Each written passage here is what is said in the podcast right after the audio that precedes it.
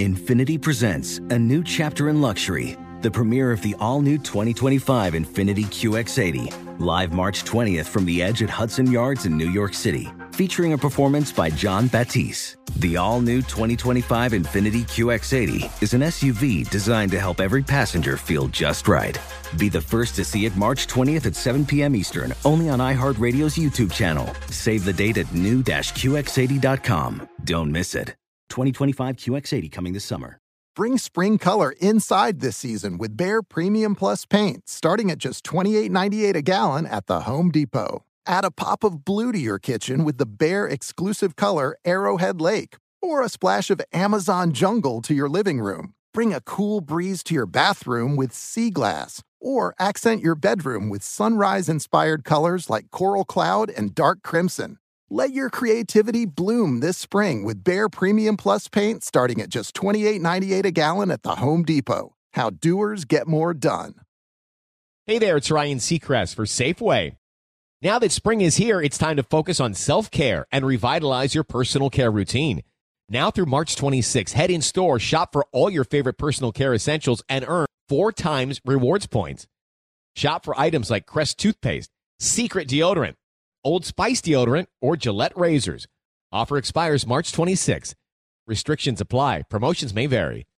Visit Safeway.com for more details. Go behind the wheel, under the hood, and beyond with car stuff from HowStuffWorks.com.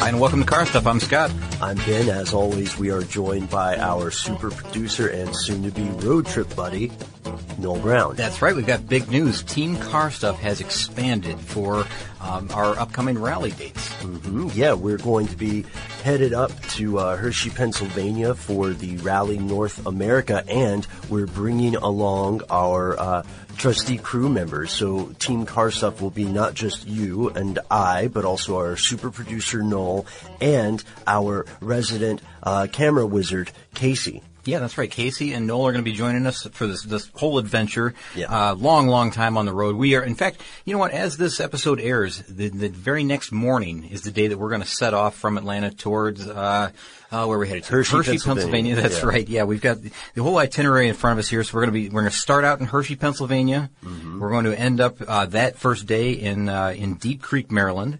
And from there, we're going to go on to Snowshoe, West Virginia, and then on to Athens, Ohio. It's just a three-day rally, but we cover 700 miles in that time. Mm-hmm. Oh, yeah. And we do have an official uh, Team Car Stuff entry now. This is all kind of late-breaking news, so um, we, we were able to get slotted into the rally last minute, let's say. Very last minute, like Yeah. that scene in Indiana Jones where he slides under the door and he has just enough time to grab his hat. Yeah, I want to thank Scott and Tony personally right now for that because that was really super nice of them to kind of extend the entry period for us to allow, to allow us to do that. Yeah, it was so solid. got Thank us- you so much, guys. Got us completely set up, and of course, Glenn Beck has been there along the way to answer some questions that we've had about, uh, you know, well, we're first time ralliers, really.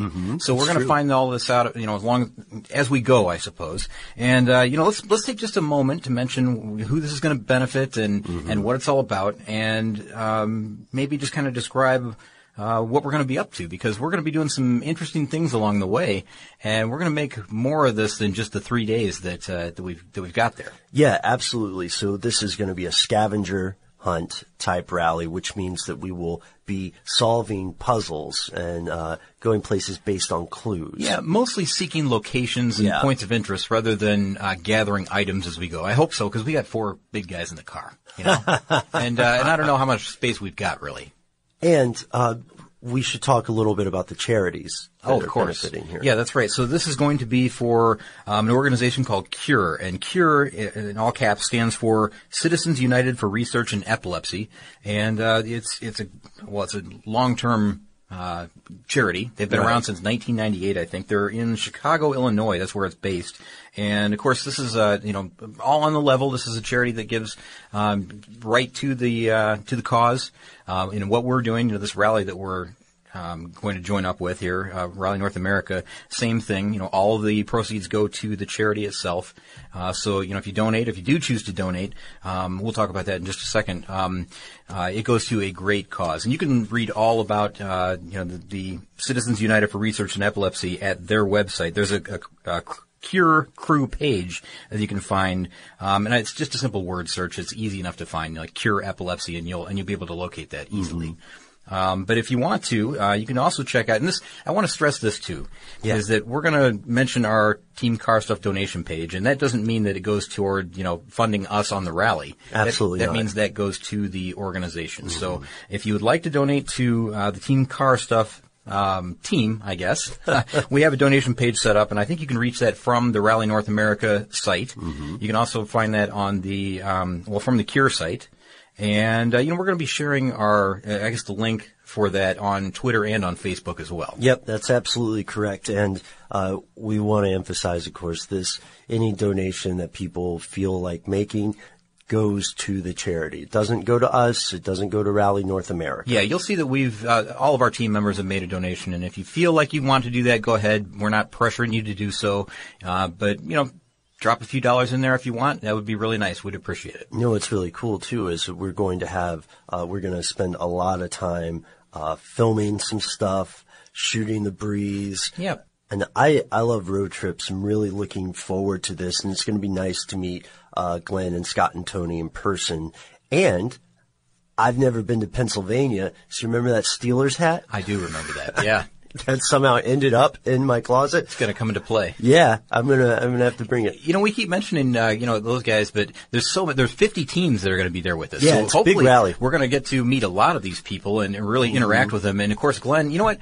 Let's just go ahead and promote Glenn a little bit here because he's the one who kind of really got us into this Yeah. back th- three or four years ago now. Glenn I- back of Team Limer. looking back to um, our charity road rally podcast, that goes back to 2013. I had no idea that it was that long ago, and that was kind of when we were first, uh, you know, just just meeting Glenn for the first time. But Glenn, uh, he uh, races in a or not races, he rallies in a uh, in a in a team called Team Limer, uh, his Mustang. I think we've described that plenty of times. But if you feel like uh, stopping by his donation page as well, why not? Mm-hmm. He's uh, he's a long-term friend of the show, and uh, and we're gonna have some good times with him over the next few days. Yeah, it goes to a good cause. We'll keep you guys updated while we're on the road, and uh, you can expect to see some uh, spoiler alerts, some pretty interesting videos coming from us pretty soon. Yeah, and now Ben, since this is a nuts and bolts podcast, Yes. um, i we cover a lot of different things. So we're going to shift from that to, believe it or not, I want to talk about dragonflies. Dragonflies. Okay, yeah. Um, I'll go with you here. What's what's the deal? Okay, so I got to set this one up in just just for a, a moment. But in my in the car that we're going to actually take on the rally, you'll you'll witness this in the Right. next over the next week or so. While I'm sitting at stoplights, and I, I would bet a lot of people have this happen. While I'm sitting at stoplights, I, I noticed this summer that there are constantly dragonflies hovering over the hood of my car and just kind of checking me out, like all around, and they're they're facing me in the windshield. They're just kind of like buzzing around and bobbing around.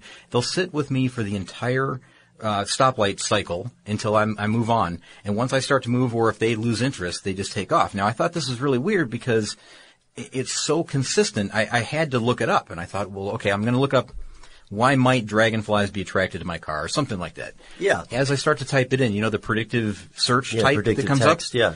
This comes up as one of the things. So Wow, it's, it's that common. It is. There are more than there's there's definitely more than one person searching for you know why are dragonflies attracted to my car. And I found out some interesting information. There's actually a scientific reason behind this, and I I really had no idea that there was. So here's why I found this, and and I'll explain you know who this is, but it comes from a site called the dragonflywoman.com. And it's a funny name for a site, I understand, but uh, the Dragonfly Woman, her name is actually Chris Goforth, and she's from North Carolina. She's an entomologist scientist, and she has an undergra- undergraduate degree in biology and a graduate degree in entomology, so she knows what she's doing. Yeah. All right, she has a self-described insect obsession, and she studies aquatic insects, especially behavior and respiration in giant water bugs and dragonflies. And she also runs a citizen science project called the Dragonfly Swarm Project there in North Carolina. So, again, this person knows what she's talking about. The, the article here, the blog post, is from about 2012, middle of 2012. So, even though it's a few years old, Yeah. still very relevant as you'll find out. Dragonflies are still out there. huh? Yeah, and of course she was really interested in the fact that people are contacting her at all about, uh, you know, a, a an increase in dragonflies, just sightings, because that's her thing. She's happy to see that they're they're they're growing in population. Oh, sure. So she says, um, I'll just cut to the the chase here on this one. Dragonflies have to be able to find bodies of water in which they can lay their eggs.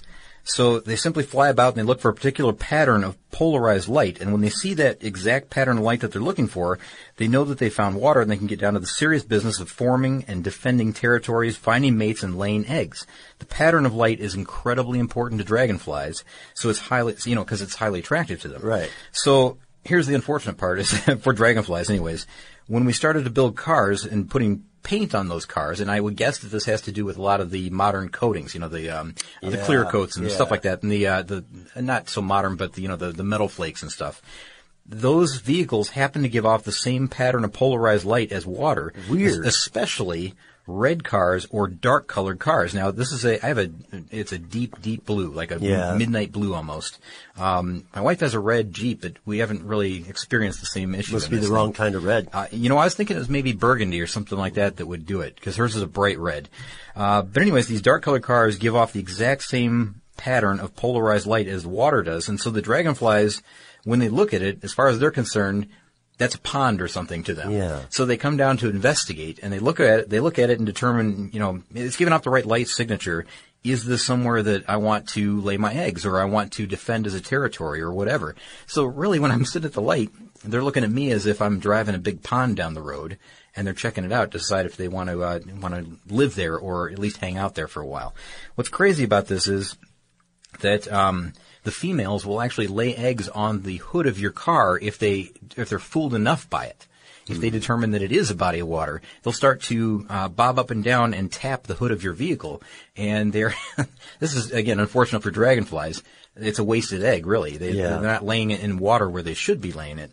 Um, but there's a lot of ways that she mentions here in this article to uh, to discourage them. And oh, by the way, the eggs. If you do spot the eggs on your hood, they're they're little tiny yellow streaks or blobs, and the streaks would be, I guess, because um, it was a uh, you know it was laid unintentionally on a hard surface when they thought they were dropping it Oh, into yeah. a soft surface. Yeah. So um, a couple of tips, and these are real simple.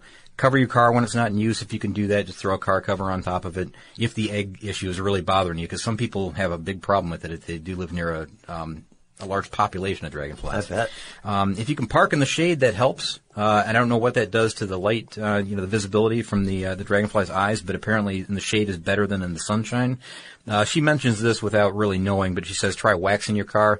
I recently have polished my car for this rally, uh, so that the stickers don't remain on forever, and um, that doesn't help. I still have dragonflies all over it since last weekend. And the last one would be uh, just simply cleaning up afterwards. So you know, keeping a spray bottle and a you know soft cloth to wipe it off or whatever. But um, I, isn't that interesting though that it really is an issue for not just me, but for a lot of people. I think she said that she was, you know, she might receive one or two notes a year about something like this. And in the, during this time in 2012, she was getting something like 15 or 20 a month or something like that. It was like a big increase.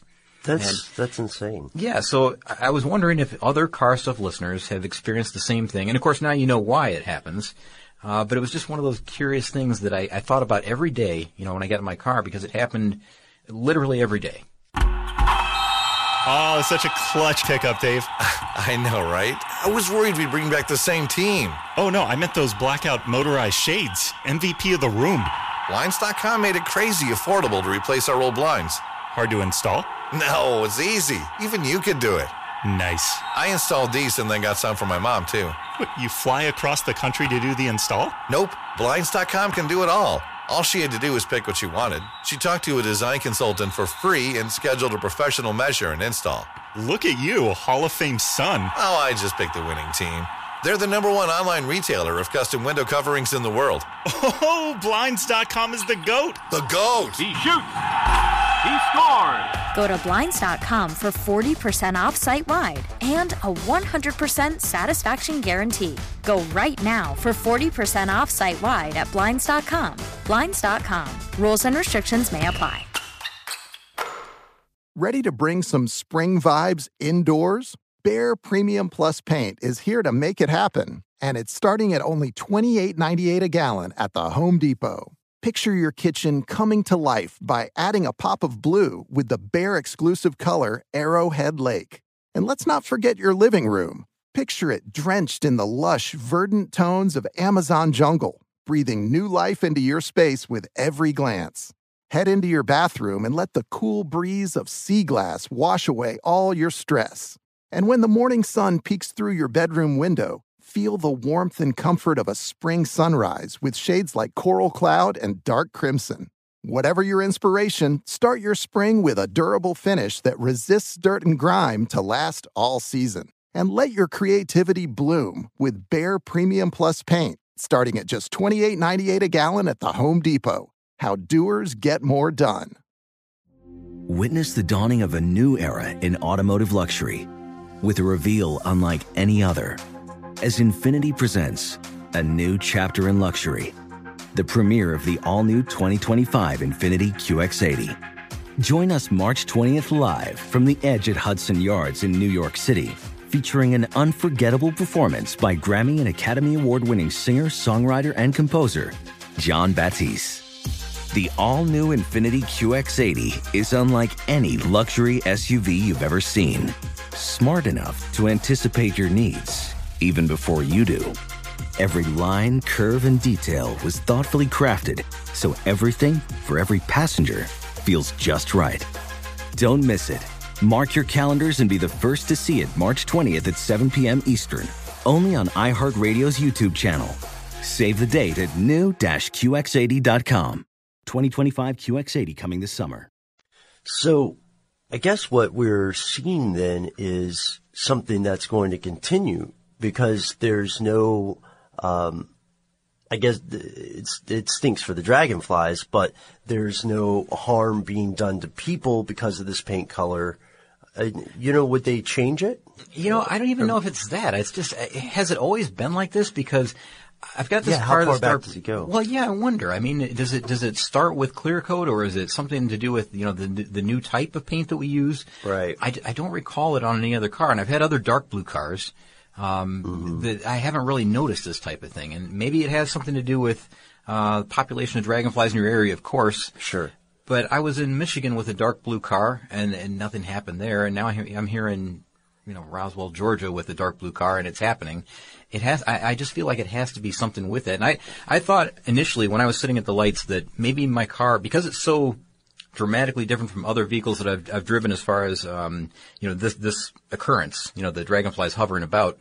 I thought it was something uh, like maybe, you know, Volkswagens give off a certain scent or something, you know, and I know that sounds funny, but it might be a coating on the exhaust pipes or it might be, um, a reflective barrier near the, near the exhaust and it that, might be something, up. yeah, when it heats up, Yeah. it emits some of those uh, VOCs or something. Well, that's what that was going through my head. Is you know, it can't be that it thinks it's water. I mean, that's that seems too crazy. Thinking at first it might be some sort of scent-based thing, but also, furthermore, this brings us to another question, which is, are there other cases of different types of insects being attracted to other kinds of light or paint colors? Well, you know, I can I can sort of answer that right now because at the end of that post, she has something that um, it's it's further reading. I guess it was from a.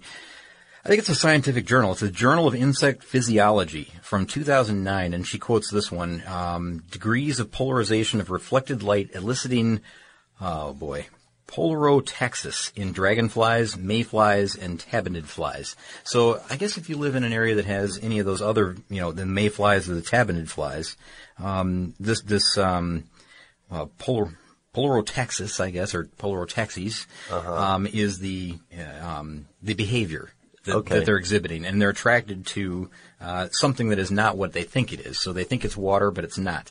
And I don't know if that you know also applies to types of glass or buildings or uh, what other surfaces maybe.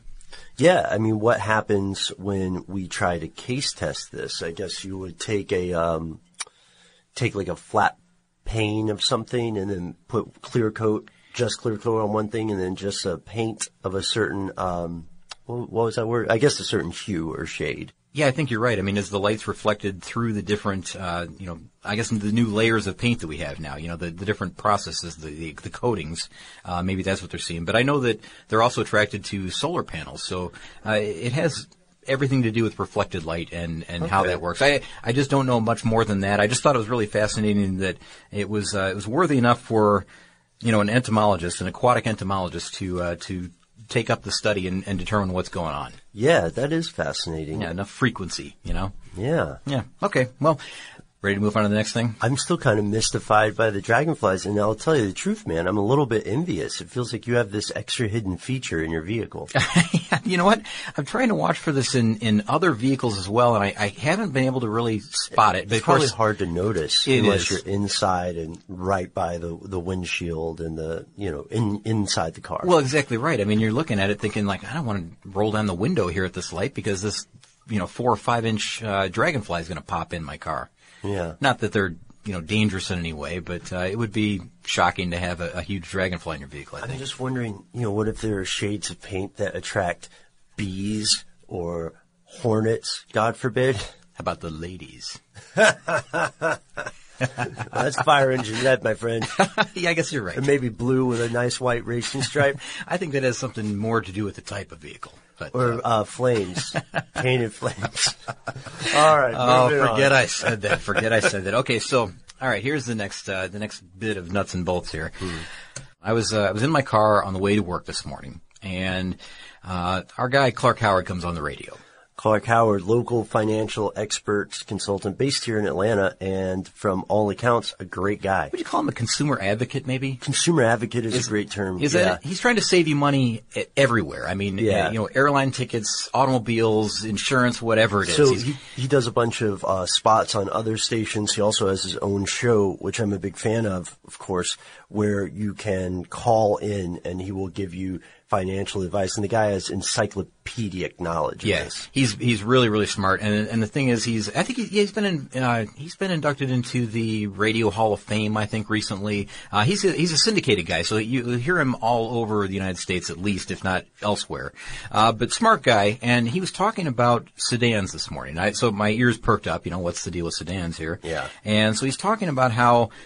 Um, the real steal of the season right now, if you want to get a really great deal on a car, you want to go for a sedan. And I thought, well, that's really weird. You know, that's, that's usually one of the ones that's kind of, uh, kind of expensive really on the lot. Right, Why, uh, why so? Average price of a new sedan is about thirty-two thousand dollars. Yeah, it's, it's somewhere there or just north of there. I think, Yeah, it's even. So between thirty-two and thirty-four or something. definitely not going the other way. no, not anymore. However, I want to tell you that right now, this particular time of the year, right when we are right now, middle of the year, um, sedans can be had for relatively cheap on dealer lots, and I thought that was pretty fascinating. And they said it's mainly because, well, there are a couple of reasons.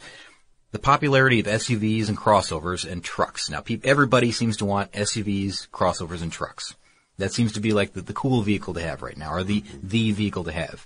Um, sedans uh, just have kind of fallen off in sales, and right now, especially when it's still 2016, the 2017s are just arriving, but they've still got 2016s on the lot.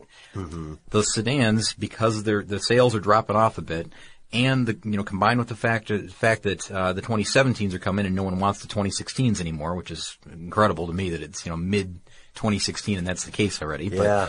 But um, combined with that fact, it's it's they're going to be sitting on dealer lots, you know, just collecting dust and, and costing them every day that they're not being you know, they're not sold. which dealers hate. If you've checked out some of our podcasts on how dealerships work, uh, after a certain amount of time, they are taking a bath. Yeah, absolutely. on every car in the lot that's there after several months. Yeah, oh, there's a there's a, a a formula that they can use Yeah. to determine how much it's costing them each day based on the vehicle and you know all that, how much it goes how much goes into its storage and everything. Um, so this got me to thinking, and I, I I- again I looked up the price and, and here's where I'm coming from on my question to you, Ben. And this is the, Yeah. that was really the end of his message is that you know you can have a 2016 sedan right now at a, at a really really good cost. My thought is this. Um, the range of sedans, the price of sedans is so dramatic right now. I don't know if we've ever seen the range like it is. I mean, you can get Oh, yeah. a, if you, if you consider that you can get a, I, I know this is not what everybody thinks of when they think of sedan, but an economy sedan.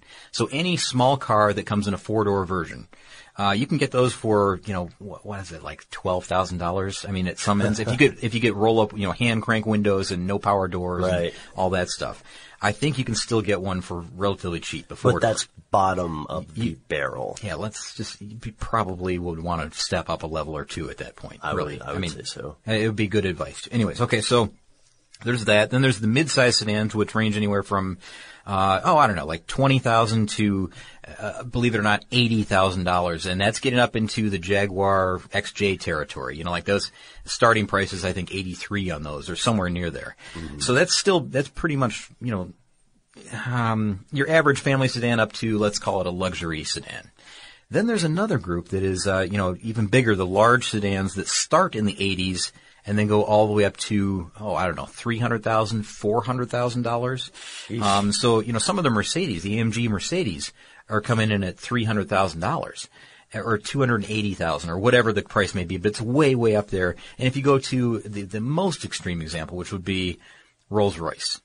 And I know that you don't necessarily count that as a sedan, but it is true. It is a sedan. So if you want to be fair about all this and go right by the books and call it a sedan, that's a sedan. That's a sedan at four hundred and fifty thousand dollars. Let's ta- let's take that out of the mix and just say the Mercedes at three hundred thousand is the top end. which is uh, such an insane range. And I'm fairly certain that the Mercedes is not the type of sedan that Howard's referring to. Yeah, I, I get that. And, and also, I, I'm having trouble, and it's low sales volume, so maybe that does play into that number of 32,000 or 33,000 that we talked about. But my, my, my big question here to you is this, and thinking about this range again from 12 to let's say $300,000, should we, and, oh, and, and factoring in that SUVs, crossovers, and trucks are so popular now, we always kind of use sedans as kind of like the baseline or the standard or the market indicator of what an average vehicle costs.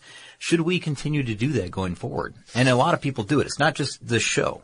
Yeah, it's an industry standard. Yeah. A lot of economists and uh, analysts use the sedan as sort of the canary in the cave. Well, you can look up average price of U.S. sedan, and it, that's a number.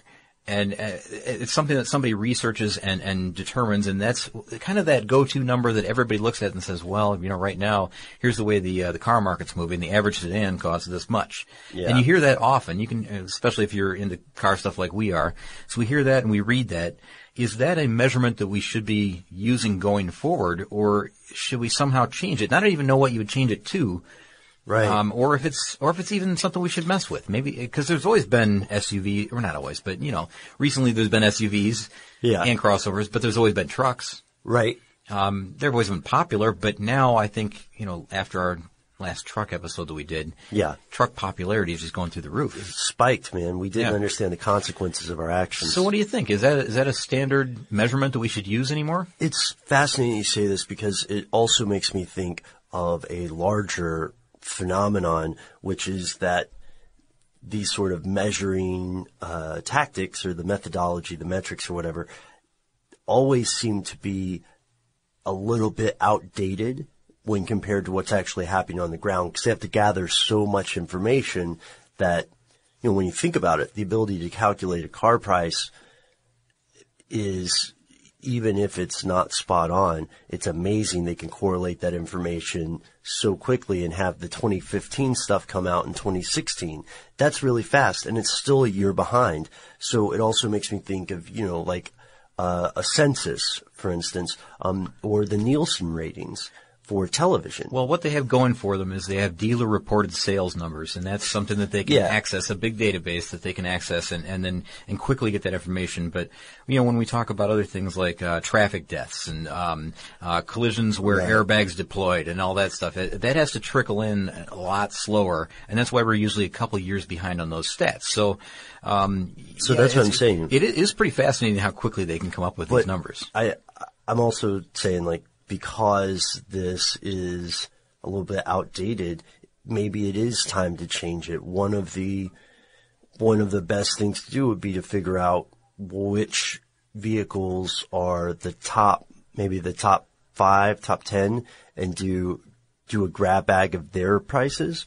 But the the interesting thing is, it makes me think of in uh, The Economist or in all the old economics classes that I had to take, and I'm sure you had to take as well, listeners. Uh, they used to talk about the price of bread and milk, you know? Yeah. And now there's that huge index where like the price of a cheeseburger in this country versus this country. Yeah. So the problem with some of those measurements is that, you know, not everybody buys bread and milk. And Yeah, no one's interested in the, the price of a dozen eggs if you don't cook at home. Right. Or, or if rent is, uh, $800 in one place and, uh, price of a loaf of bread is, I don't know, like a dollar fifty. but then, but then, then another place where bread's still a dollar fifty, rent is $4,000. It makes a heck of a difference. And that kind of calculation can be missing. I, I totally get what you're saying because like city living versus suburb living, and you're going to have two different sets of numbers, and the, the average then is that really an average reflection? Maybe you should maybe you should focus it on average urban rent or average suburban Yeah. rent. And But- I know but- people do. Okay, so going back to the car uh, example, though, I here's my gut feeling on this: is that with crossovers being so popular and kind of bridging, well, they do bridge the gap between SUV and Yeah. sedan. Yep. I feel like that's the new number to go with. What's the average crossover cost? And and that I know it's tricky because sedan is a pretty easy one to d- identify. You know, it's a four door vehicle with the you know, trunk and seats, uh, you know, four to six or you know, four to five sedans out there. Yeah, whatever the defi- whatever the exact definition is of sedan right now, that's easy. Crossovers are a little bit trickier because some call it uh, they have different sizes of crossovers, which I, I suppose sedans have different sizes as well. But um, this is a, a relatively new, relatively new group, and again, it, it all is based on. Um, you know, the, the manufacturers wanting to slot their newest vehicle in that crossover spot, they might call it a small crossover. They might call it a large crossover when it's probably a small SUV or a large sedan. Um, the, the crossover thing is a little tricky at some at, at the edges. So I, I don't know. I, again, this is this may be this may be the way that they go in the in the future. I think is that you know go, go by the average crossover price rather than the average sedan price. Spring is a time of renewal, so why not refresh your home with a little help from Blinds.com? We make getting custom window treatments a minor project with major impact. Choose from premium blinds, shades, and shutters. We even have options for your patio, too. Blinds.com invented a better way to shop for custom window treatments. There's no pushy salespeople in your home or inflated showroom prices. Our design experts can help you find the perfect window treatments on your schedule. We'll even send free samples directly to you. Plus, we can handle the measuring and installation for you. Unlimited window treatments installed for just one low cost. And with Blinds.com, you'll always get transparent pricing, no hidden fees. Our free shipping and 100% satisfaction guarantee can put the spring back into your step and into your home, too. Shop Blinds.com right now and save 40% site wide. Get 40% off for a limited time at Blinds.com. Blinds.com. Rules and restrictions may apply. Ready to bring some spring vibes indoors? Behr Premium Plus paint is here to make it happen, and it's starting at only $28.98 a gallon at the Home Depot. Picture your kitchen coming to life by adding a pop of blue with the Behr exclusive color Arrowhead Lake. And let's not forget your living room. Picture it drenched in the lush, verdant tones of Amazon jungle, breathing new life into your space with every glance. Head into your bathroom and let the cool breeze of sea glass wash away all your stress. And when the morning sun peeks through your bedroom window, feel the warmth and comfort of a spring sunrise with shades like coral cloud and dark crimson. Whatever your inspiration, start your spring with a durable finish that resists dirt and grime to last all season. And let your creativity bloom with Behr Premium Plus paint, starting at just $28.98 a gallon at the Home Depot. How doers get more done. Witness the dawning of a new era in automotive luxury with a reveal unlike any other as Infiniti presents a new chapter in luxury, the premiere of the all new 2025 Infiniti QX80. Join us March 20th live from the edge at Hudson Yards in New York City, featuring an unforgettable performance by Grammy and Academy Award winning singer, songwriter, and composer, Jon Batiste. The all new Infiniti QX80 is unlike any luxury SUV you've ever seen. Smart enough to anticipate your needs even before you do. Every line, curve, and detail was thoughtfully crafted so everything for every passenger feels just right. Don't miss it. Mark your calendars and be the first to see it March 20th at 7 p.m. Eastern, only on iHeartRadio's YouTube channel. Save the date at new-QX80.com. 2025 QX80 coming this summer.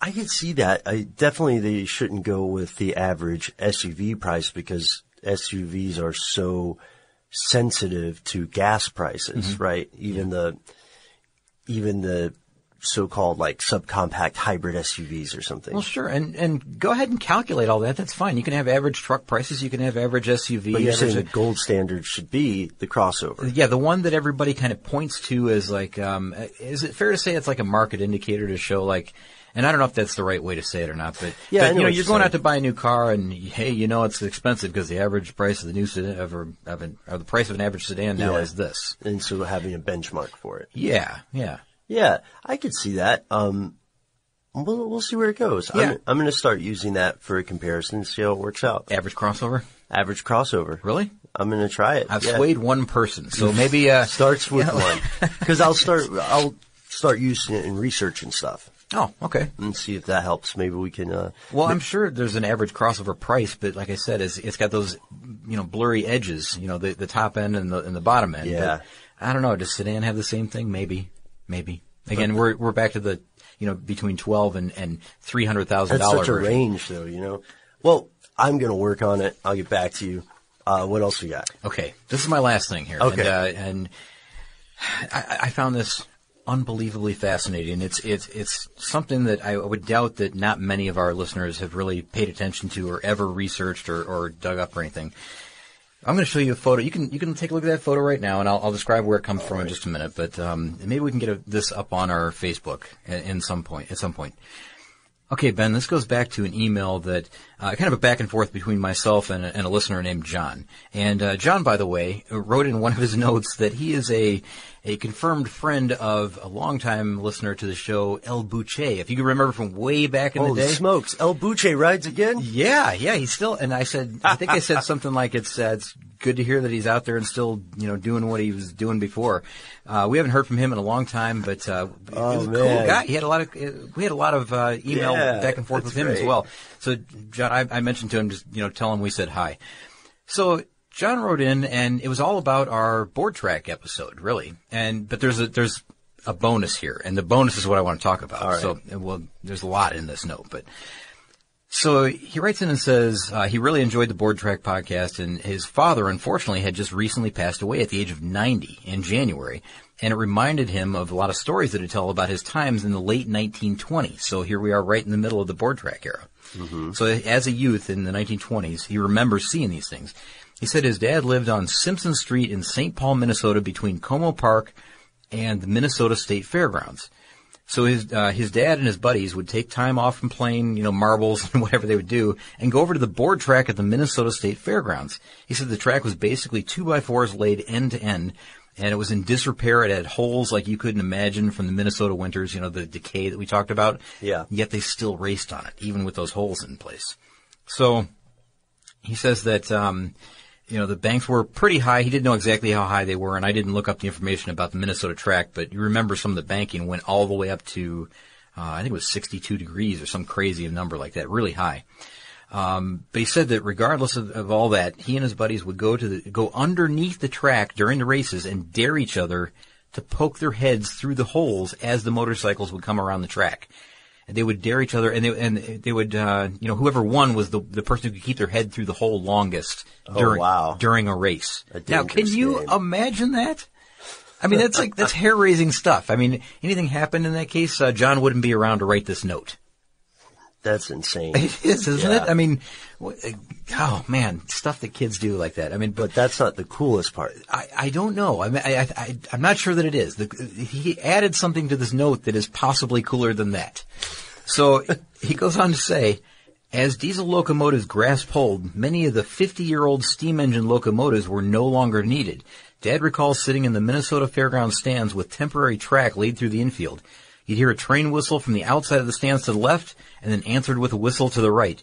The engineers would set the throttles, jump off, and the two steam locomotives would rush into the infield and have a head-on collision right in the middle. He said it was a real thrill to watch. And the boilers would blow and things would blow ever, be thrown everywhere. There was a huge explosion when this would happen. Wow. Can you believe that? He would, they would stage steam locomotive head-on collisions at the track for spectators and the fans. That was a, that was a spectator event. They did that, I think they did that two years in a row. They did that in what, 1933 and 1934? 34, yeah. So I, thought, man, that's pretty crazy. And I sent him back a letter saying just how uh, incredible that was. I'd never heard of that before. Um, you know, that, that they would do anything like that. It sounds really dangerous, amazing, and all that stuff. It would be a lot of fun to be in the stands. I probably would attend something like that. I would too. I mean- know? I don't think there there would be there would have to be some law banning this kind of thing. Oh. nowadays. I would think so. I would. but I would, if we have a chance, I would totally go see a stage train wreck. I, I would too. Now, I thought, okay, this can't be the only time this happened. Well, maybe it's not the only time. I, I'd never heard of it before. So again, it happened twice, uh, as we said, in, at the Minnesota Fairgrounds. And he sent back a photograph and said, you know, I just thought I'd send you some, you know, photo proof of this. So he sends back an aerial photograph of all things from 1934 or th- 1933 or 34. He doesn't know Yeah. when of the Minneapolis uh, Fairgrounds of the, the Minnesota State Fairgrounds. And if you look in this photograph, which hopefully again, I, you know what, I'll post it today. It's going to be earlier than the podcast, so you might have to go back and look Yeah. on Facebook. But it shows in the, uh, the, on the left side in the middle, two railroad engines that are facing each other on the short track of the infield. They're kind of lining them up, getting them ready, but you can see the, the, um, uh, the temporary track in place. And he says, uh, well, this, this caption here says that for two years in a row, these head-on locomotive collisions were one of the grandstand features for the, the state fair. Unbelievable. Wow. I, I mean, it's got to be Now- so unsafe, but I would totally be up there checking that out. Okay, so I thought, well, that's really odd, right? As Yeah. we said, two two of these in a row, you know, 33 and 34. Well, I started looking into it a little bit more, and I found a little bit more information about it. And uh, you might want to look up a town called Crush, Texas. And Crush, Texas was a temporary city that was established just as a one-day publicity stunt by a guy named William George Crush. So he named it for himself. I thought it was about what was going to happen there. You know, Yeah. they're going to crush these trains, but Right. he, he sets it up as a publicity stunt and, and it uses his name. So this is so weird. He sets up the, the, this whole city as a as a again a, a publicity stunt. And general passenger, he, he was a general passenger agent for the Missouri, Kansas, Texas Railroad, and that was popularly known as the Katy. And of course, this idea was conceived by you know William George Crush, who was um, thinking that you know he he displayed this train wreck as a spectacle rather than something you know horrible that happened on the track. You know, people could witness this. So Yeah. um, I guess you could go, you could travel to this train crash location to Crush, Texas, from anywhere in Texas for uh, for two dollars, the, the reduced rate of two dollars. So you could get a, a train ride there to, to witness this whole thing, and there was really no admission other than that. Um, so as a result. 40,000 people showed up on this one day Wow. in 1896. That's a huge crowd in 1896. That seems so cool, So- the idea of opening your own town. It, it does, just for a single day, and, and what you're going to do there too. I mean, you know, promising this. What a promoter! So seven, September fifteenth, eighteen ninety six. Um, they all proceeded to this brand new town of Crush, Texas, temporarily the second largest city in the state on that one day. Pretty interesting. So this is crazy. During the thing, and we'll talk about the crash in just a minute, but uh, something horrific happened during this crash. Unexpectedly, both of the engine boilers exploded simultaneously and rained the crowd with debris. And we'll talk about what happened here. Oh, wow. So uh, they say that um, uh, it was right around. I think the, the crash was actually delayed for an hour because the crowd resisted being pushed back to a safe distance. They all wanted to be a lot closer to it than they actually were. So can you imagine how bad this would have been Yeah. had it happened, you know, another way? Um, all right. So what happened was around five o'clock p.m. The two trains pulling cars loaded with railroad ties, so extra weight behind them, Yeah. uh, were rolled to opposite ends of a four-mile track, and then the engineers uh, they opened up the steam and uh, you know opened up the, the steam valves and the pre, to a prearranged setting. They rode for exactly four turns of the drive wheels, and then they jumped from the train. So there's no engineers on board, and each tree each train reached a speed of about 45 miles per hour, so a closing speed of 90 miles per hour when they collided. Wow. And uh, right near, right, I guess they had an anticipated spot in the middle where they're supposed to collide. Uh, when they collided, as I mentioned before, there was a huge explosion. The boilers exploded. Debris came raining down on the crowd. Pieces as large as half of a drive wheel were blown hundreds of feet into the air. Some of the debris came down among the spectators. They ki- it killed two people, maybe three. They're not even. There's no accurate numbers for this.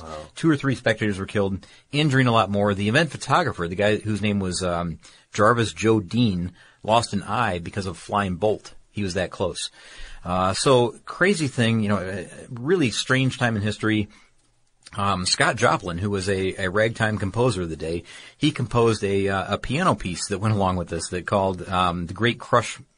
Yeah, the Great Crush Collision March, and it's unknown if he actually witnessed it or not. But part of this composition, I think, was he- included instructions of how to uh, replicate a train whistle, right? You'll tra- not just a train whistle, but how to replicate the sound of the collision itself. Oh wow! So you might think that he actually witnessed this whole thing. I mean, just you know, reading between the lines, I guess. And uh, if you want to read a little bit more about this, this uh, this crash at Crush, it was printed in a magazine called Cowboys and Indians magazine, which I didn't know there was a Cowboys and Indians magazine, but there is. Uh, from Octo- um, August and September of 2014, they wrote a five-page article, and they have four large photographs so you can see this this this thing that happened. As far as I know, there isn't any film footage of this. However, there is film footage of another collision like this in 1913. No way. Yeah, there's a there's a film of two steam trains colliding at the 1913 California State Fair. And again, this is one that happened at 90 miles per hour. The only difference with this one is the boilers didn't explode. So you don't get the, uh, you know, the, the, quite the drama of the other event, the Crush Texas event. Uh, but it's a silent film, unfortunately. You know, it's silent film were shot in that, was shot in that day. And it shows, if you search on, on YouTube, you can find this. It's about a six minute clip or vi- uh, video of a film that shows highlights of the entire fair. But if you skip ahead in the, in the, uh, in the clip, you can find the, uh, the collision and it, man, it's severe. I mean, even though they don't explode, when these two things collide at that speed, Yeah. neither one of them gives an inch. It's just a like 45 miles an hour to dead stop, and the, both back ends raise up. Uh, there's a lot of destruction, but not quite the amount of destruction that was seen at the Crush Texas event. And and you can see photographs of Crush uh, Crush Texas as well, and it's just uh, uh, exponentially more than this uh, this California State Fair. But you get to see it actually happen at the California State Fair in 1913. So. Man, Johnny, I appreciate you writing in and telling us about this because it's a it's a complete chapter in history that we just had no idea that they were doing this. We didn't know they were intentionally smashing steam locomotives in the 1930s. And we found out a little bit late. We're not in time to get tickets. But, uh, we're about uh, almost hundred years late.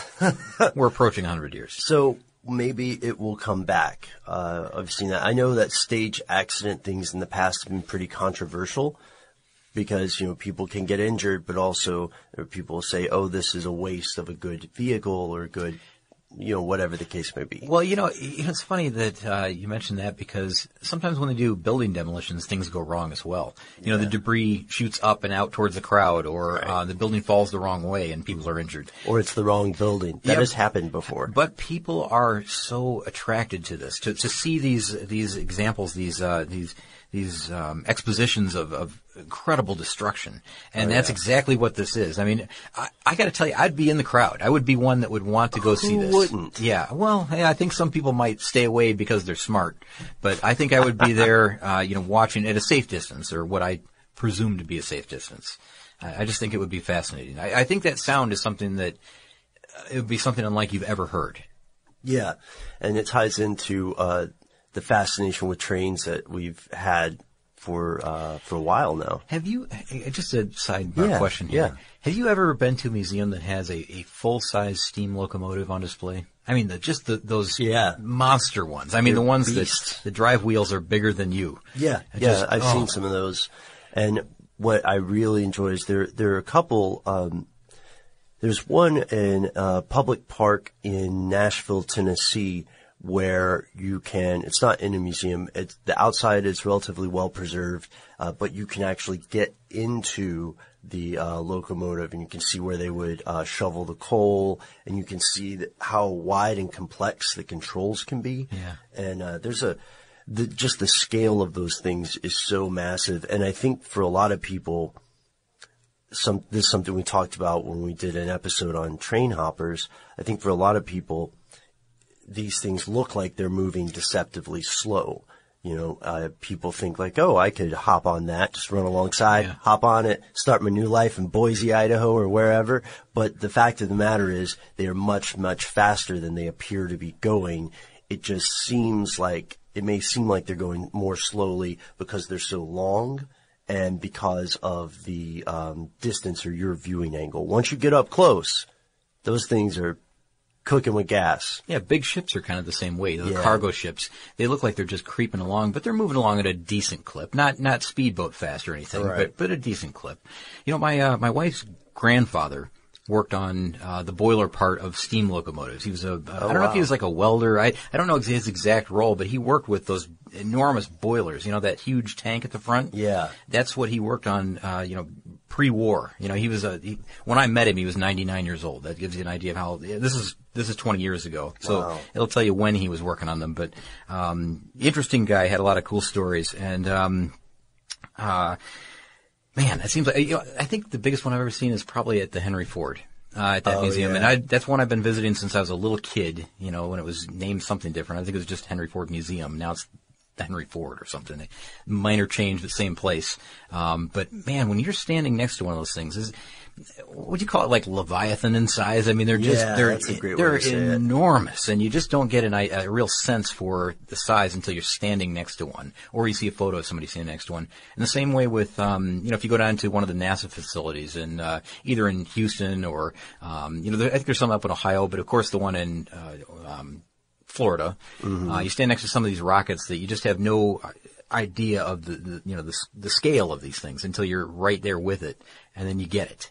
And, Yeah. uh, and to, to see these smashing together at 90 miles an hour, unbelievable. man. what a time in history. What a time to be alive.